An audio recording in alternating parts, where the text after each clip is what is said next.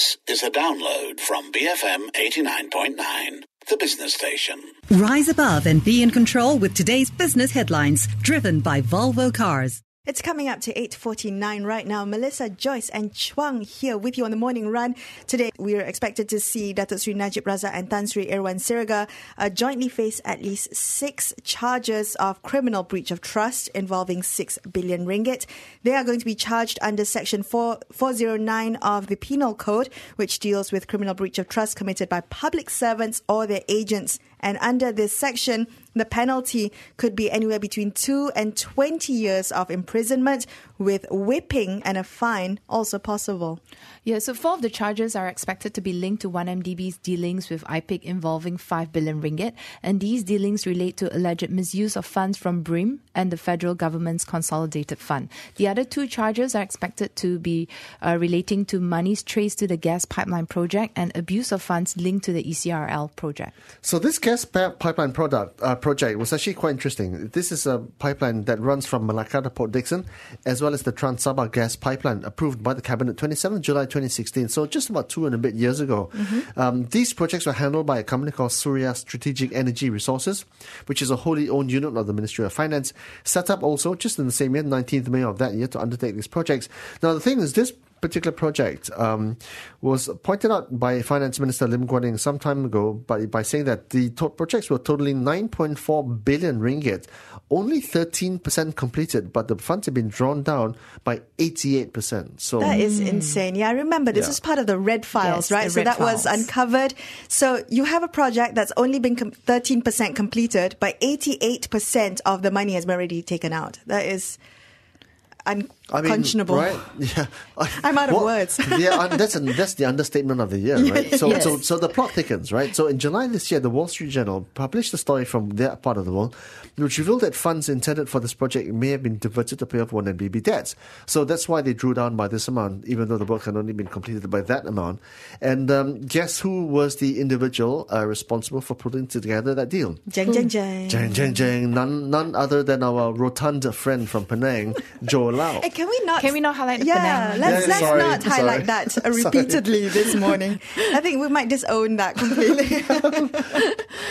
Well, yeah, and I think when the Red Files came out, I think a lot of other news came out together as well. And coming back to this story, um, by the time uh, China's Exim Bank had begun to provide funds to China Petroleum Pipeline Bureau, who was awarded this contract to fund the project, um, the officials suspected that some of the funds from Beijing intended for the project were diverted into a series of shell companies. Yeah, one of those shell companies called, I think, Silk Road, and that was uh, uh, uh, related to the land sale in Aitam.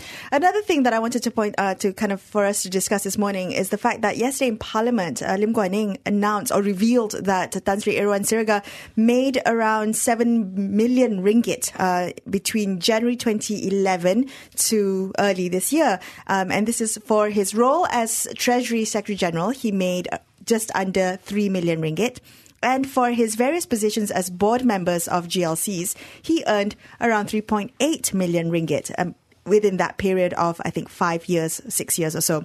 Now, the, the question really is I mean, he held 23 uh, directorship, so non-executive chairman, non-independent executive director, or director in 23 companies under the finance ministry.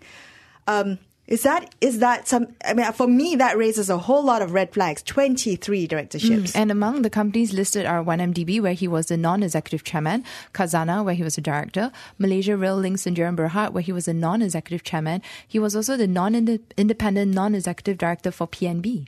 So um, each of these directors, right, directorships, he got uh, incomes, monthly incomes of between nine thousand ringgit, um, sorry, and yeah, and one point two million ringgit. So I mean, I don't know which directorship gave him that amount of money. but 1.2 million, right, 1.2 for million a ringgit. for a chairman. Oh. Yeah, but corporate governance best principles dictate that no director should have more than five positions in five in, in five companies. He had twenty three. So assuming four, um, you know, board meetings a year, twenty three times four is what nearly hundred, right? yeah, What- 90 something. What time does he? How does he go to the gym? I mean, to stay so limber to dance in those Why, red why shoes that would he you? has. How, where does he find the time to work as Secretary General of the Treasury? Uh, That's that's the more of a pertinent And more the question. point, yeah. Well, well, Chong, you, you you you spoke about five uh, five companies, right? These are for listed companies. I think there's no limit for those sitting in boards of GLCs and, and that's Sendirian Berhad's. problem. Yeah. And that is the problem, right? Because we talked to people like Terence Gomez in the past, and the concentration of power and wealth in the finance ministry and the treasury. These are the individual manifestations of these issues. Of of course, allegedly at this point in time. Well- but, well- I mean, these are the numbers we're talking Well, about. he is 20, uh, you know, he has directed, he is on the board of 23 companies. That is a fact that was revealed in Parliament. So we can take that at face value. The question is, are we going to be seeing guidelines in the future to stop this from happening again? Because to be honest with you, no one should be on the board of 23 companies. Actually, there are already guidelines. I think Bank Negara's corporate governance guidelines on directors' code of ethics in Malaysia. There's a sentence there that says that should limit his or her directorship of companies to a number in which he or she can best devote their time and effectiveness. Uh, Yeah, but So that one is quite vague, right? Because it, it also says that each director is his own judge of his abilities and how best to manage his time effectively. So you could also argue, I don't sleep, so I can attend 93 meetings a year and do my job as Treasury Secretary General. Um, you know. I, I can do without that. That that can be the argument Yeah. as well, but it's an ethical guideline, It's an which ethical is guideline. but, If but, you're but in we, yeah. we should turn the guideline to a ruling or, or, or make it actual an actual law or, or something that has to be Enforceable? practiced. Yeah, I rather than bet- I just a you- guideline. I bet you a bottom dollar that the, the new government will be implementing those limitations um, matter of time, right? If not now, later. But definitely, I can see them doing it for sure, no question. Yeah, because they do want to uh, move away from the concentration of power within the office of the executive. I mean, they've already proposed a two-term limit for the prime ministership. So from above, you can you, you can be sure that all the rest will follow. Well, and let's hope. Let's keep them um, um, on On check for that. toes, yeah, Yes. absolutely. All right, eight fifty-five right now. Now, let's take a look as well at Selangor Properties, which is one of the oldest property companies on Bursa Malaysia. They have filed a request to suspend the trading of its shares, and they're saying a material announcement will be made. Of course, this has raised a lot of eyebrows, got a lot of tongue waggings. Everyone wondering, speculating about what exactly this pending announcement could be. Yeah, if you look at the stock price, uh, Selangor Properties stock price, it has been going lower over the last three years, much like with the other property industry players. And uh, its share price yesterday closed at about 4 ringgit 6 cent with a market cap of 4, 1.4 billion ringgit. Year to date, the counter has fallen by 17%. Uh, you know, and looking at that share price right now, guys, is trading at a 44% discount to its net asset per share. of s- 44? Yeah, Yeah, so then- and a half to be precise. to its net asset of 7 ringgit 19 cent. So this is the, the one of those most conservative of property developers, right? I mean, the one family I think controls his business, and they are basically investors of land in Damansara Heights and Bukit Tunku, which is the bluest of the bluest blue collar neighborhood, well, blue blood neighborhoods in the country, right? blue collar, blue blood. so blue blood, yeah. So um, look, I mean, it, it then it Isn't goes. that your neck of the woods? Oh, No, sorry. chill. So, so then it goes to, to basically the net asset value, right? Because it's all the properties under that portfolio. When was the last time they re- they revalued those properties? If they had revalued those properties, say ten years ago, then the NAV could well be a lot, lot higher than that. But if they had just done it last year, then obviously then would be at market or, or mark to market. Yeah, Selangor Property is known for developing Pusat Bandar Damansara office complex in the 1980s. They also uh, invested into Menara Millennium KL. Mm, that which is is also in that area. I think yeah. they own it, yeah. So that's Yeah. worth about 370 million ringgit as at last count. Yeah, also the matriarch of the uh, of uh, Selangor Properties, right? Uh, she passed away. I think she was 98 years old. She retired at 95, if I'm not mistaken. Yeah, just last year. So yeah, I mean, talk about talk about family-run businesses, right? Yeah. Well, we should we should be so lucky to be working at 95. Well, well Mahathir is. Yeah, that's Yeah, right. So yeah. We're also um, looking across, uh, looking at the US, where Tesla has reported record high profits for the quarter, for the third quarter this year. Now, this comes as a result of Tesla increasing production rates of its Model 3 this past summer.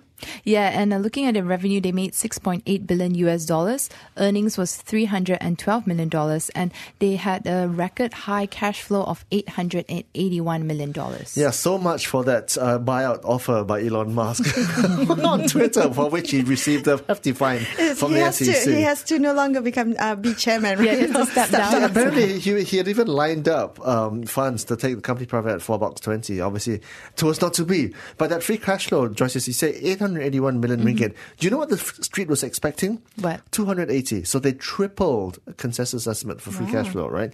Their cash has gone up from by seven hundred thirty-one million bucks to three billion. So the Tesla Model Three is the one to blame.